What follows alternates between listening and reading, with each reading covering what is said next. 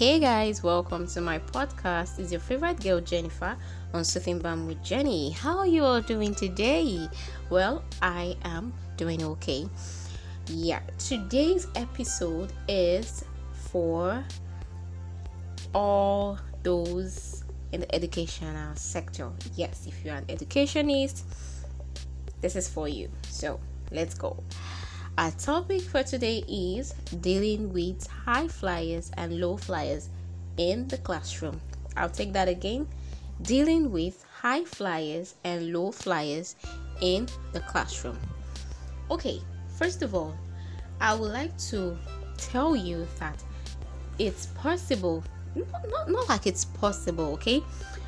Um, high flyers and low flyers are actually everywhere talk about um, in business, talk about um, places of work, you talk about um, uh, in relationship and marriages, just name it. Look, as long as you are doing very well with a particular thing, as long as you are, as you are able to manage a particular situation very well, then you are a high flyer. Yes, you are a high flyer. All right, so let's go down to the meaning of high flyers in the classroom. That is our aim today. All right, so so high flyers can also mean high achievers, fast learners, or pupils who are doing well in the classroom. Yes, those pupils that before you say Jack, they're already giving you the answer. Like, seriously, those pupils that you know, once they are being taught, they understand instantly you know, in fact, sometimes they are the ones that even give you ideas. Those are the high flyers. High flyers can be referred to as bright pupils. Yes, that is it. They are bright. All right, let's go straight to the meaning of um, low flyers in the classroom. Low flyers can also mean low achievers, slow learners, or pupils who are not doing well in the classroom um, well, you know, it's it, it's it's something that um, teachers, as as a teacher, as an educationist, you need to understand this fact. Okay, you need to know who your high flyers are and who the low flyers are. These low flyers, they are those students or pupils in your classroom that even when you ask them questions, they find it hard to get the answer. They find it hard to give you the answer. They don't participate in class you know they are kind of always absent minded just name it. There are a lot of things associated with the low flyers actually. But i would like to say something. Low flyers should never be referred to as dull pupils as no child is dull i will take it again. Low flyers should never please underline that never be referred to as dull pupils as no child is dull. There's power in the tongue. We, we need to understand that as a teacher, there's a lot of things that you need to do for your pupils. So, one of those things is for you to speak positive words towards them. Yes, you are a teacher, you have work to do, serious work. So, whatever you say, one way or the other, comes to play. You need to understand that there is power in the tongue. Whatever you say, you know actually has um, a positive advantage or you know uh, or disadvantage to the child actually. So you know that is why i would advise teachers to even you know pray for your students pray for your pupils you know say words to them that can work also. All right so as a teacher you need to understand that in every classroom there are high flyers and there are low flyers. No two children are the same. Okay? So, the earlier you get to understand these, the better for you, the easier your job will be. Okay? And then the more effective you'll be able to pass on your information to the pupils. You need to understand this. Okay? Teachers need to understand that change is the only constant thing in life. Yes, in everybody's life, change is the only constant thing and children are not left out. In fact, children, you know, they're still growing. So this change is is evident. Is is is supposed to happen in their life, in their growth. You know, their speaking, everything about them gets to change. Of course. So you need to understand that a child, for the fact that a child is a low flyer at age six, it doesn't mean that that child is going to remain a low flyer. No. It's possible that um, the child, the child, when the child was um, in the preschool, the child was a low flyer, but as soon as the child gets to, you know, the the primary or the graders, you know, they step up their game and then they become high flyers. That is change. So every child should be given the opportunity to do what? To learn at their own pace. You know, every child should be given the opportunity to improve gradually and evolve. That is it. Teachers need to understand this. You don't have to force something into a child for so long, you know. You need to understand, first of all, understand this child, and then that is where you'll be able to make progress. Okay, if you now know, oh, this child is actually a um, low flyer, then you would understand that you have to, you know, do some repetitions over time before that particular child would understand. All right, so knowing this, I would like to tell you the traits or how to recognize high flyers and low flyers in the classroom. All right. Uh, uh, uh, uh, number one, high flyers are highly organized while low flyers are not. High flyers are organized, yes. In the classroom, you see them when you want to teach, they are ready to listen to you. They want to know what you want to tell them that particular time. So they are attentive. You know, they are attentive. But low flyers, no, no, no, no, no, no, no. It's either they are playing with your hair or they are playing with the pencil or they're playing with their books or they're just absent minded, thinking about the meal they are going to take. well, that is it. All right, another one is the high flyers are detail oriented, Why the low flyers are not. Look, high flyers will, for example, you ask a question in the classroom you see the high flyer answering that question and telling you more about that particular uh, uh, uh, uh, question you asked. Let's take, for example, you ask a child, What is a noun? The high flyer will not only tell you what a noun is, the high flyer is going to give you examples. Yes, that is a high flyer. But for the low flyers, that's a no no. They don't care about details all they want to do is what's in their mind, you know, all the fantasy going on in their head and all thereabout. So if there's anything they even pick from your lesson, that is it for them. They are good. They are just fine. Please, whatever. If you ask them what a noun is, if they are able to tell you, that is it. If they can give you half of the um, definition, in fact, you should even clap for them. So that is it. Another thing again you should know is high flyers are clear communicators while low flyers are not. When it comes to communication, high flyers are very good. I mean, extremely good. Yes, high flyers are very good. Yeah. When you ask them a question, they give you the uh, your answer in clear terms and when you when when when um for example they want to ask you a question, you know, they ask that question in clear terms also. All right so but that's not the same for the low flyers. Yes high flyers are competitive while low flyers are not. Yes in your classroom as a teacher you will notice that there are some children that are extremely competitive. For example you tell um, everyone in the classroom the first person to finish this assignment gets a high five or the first person to finish this um, assignment gets uh, a, a sticker just an example here, as it's common in schools. You can either give them high five or you give them a sticker, you know, something to actually encourage them, actually, you know, that excites them. So you get to see those high flyers. They want to be the first. You get to see, like, it's so interesting. Sometimes you see two people running up to you. I'm like, oh, I'm the first. No, no, no, I'm this, I'm that. But, well, that's competition. That is how they are. But for low flyers, whenever they are done, you can attend to them. It's not it's not it's not their business. Like, please, whenever I'm done, you can attend to me, okay? I don't care about the sticker, I don't care about the high five. Just let me be. That is it for the low flyers. Alright, another thing you need to know again Now, the traits of high flyers and low flyers.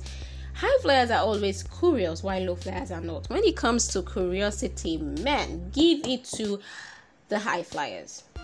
Like, for example, if you're teaching them something, let's say you're teaching them animals and their young ones, and you tell them the young one of a dog is called puppy, the young one of a cat is called kitten, they want to know why. Why is the young one of that cat not called puppy and the young one of the dog called kitten? They just keep, you know, they're just curious. They're just curious. You know, that is it about them. But for low flyers, whatever you say, it's fine by me. I don't need to overthink or bother my brain. All right, so high flyers are solution based thinkers, low flyers are not. Yes, when you ask a question in the classroom, you get to see that even when the high flyers don't know the answer, they struggle to to say something. They always they, they try. They always want to try. Yes, they always want to try. So you see, they want to tell you the answer. They try to say something, even if it's not uh, um, the answer, they will give you something close to the answer actually. All right, on the traits of high flyers and low flyers, we have high flyers are passionate about school slash classroom activities while low flyers are not? Watch it when you are in the classroom let's say in the morning. You see some children are extremely excited when they come. They greet you with so much happiness like you know the way they say good morning. You, you too you're like oh wow this child is so lively this morning. You know they are happy they are so excited about that day everything they're going to learn you know. They're so happy about the whole day already. So but for the low flyers please you're just bothering me all i want to do is maybe stay at home play some game games and all the rest you know just sleep or you know eat just do fun things and there and there. But what are we going to do? You can't give up on them, right? All right. Now that we've differentiated between the high flyers and the low flyers, a good teacher should what should come to mind is how you can actually help these high flyers and low flyers. Well, the first we're going to pick are the low flyers. So, how to help the low flyers in the classroom? Yes, encourage them. You know, there's some low flyers that actually know they are slow. They actually know they are not doing well and they want to try. But if they don't get encouragement, they cannot actually, you know, improve. Some of them, all they need is your encouragement. Keep telling them you can do it. Keep telling them, keep trying, you know, I trust you. Stuff like that. They want to hear stuff like that, and that would also help them. Okay, Another thing you can do is don't give up on them. Yes, no matter how many times you keep encouraging them and it's even looking like there's no progress, don't give up. Don't get tired. Just continue.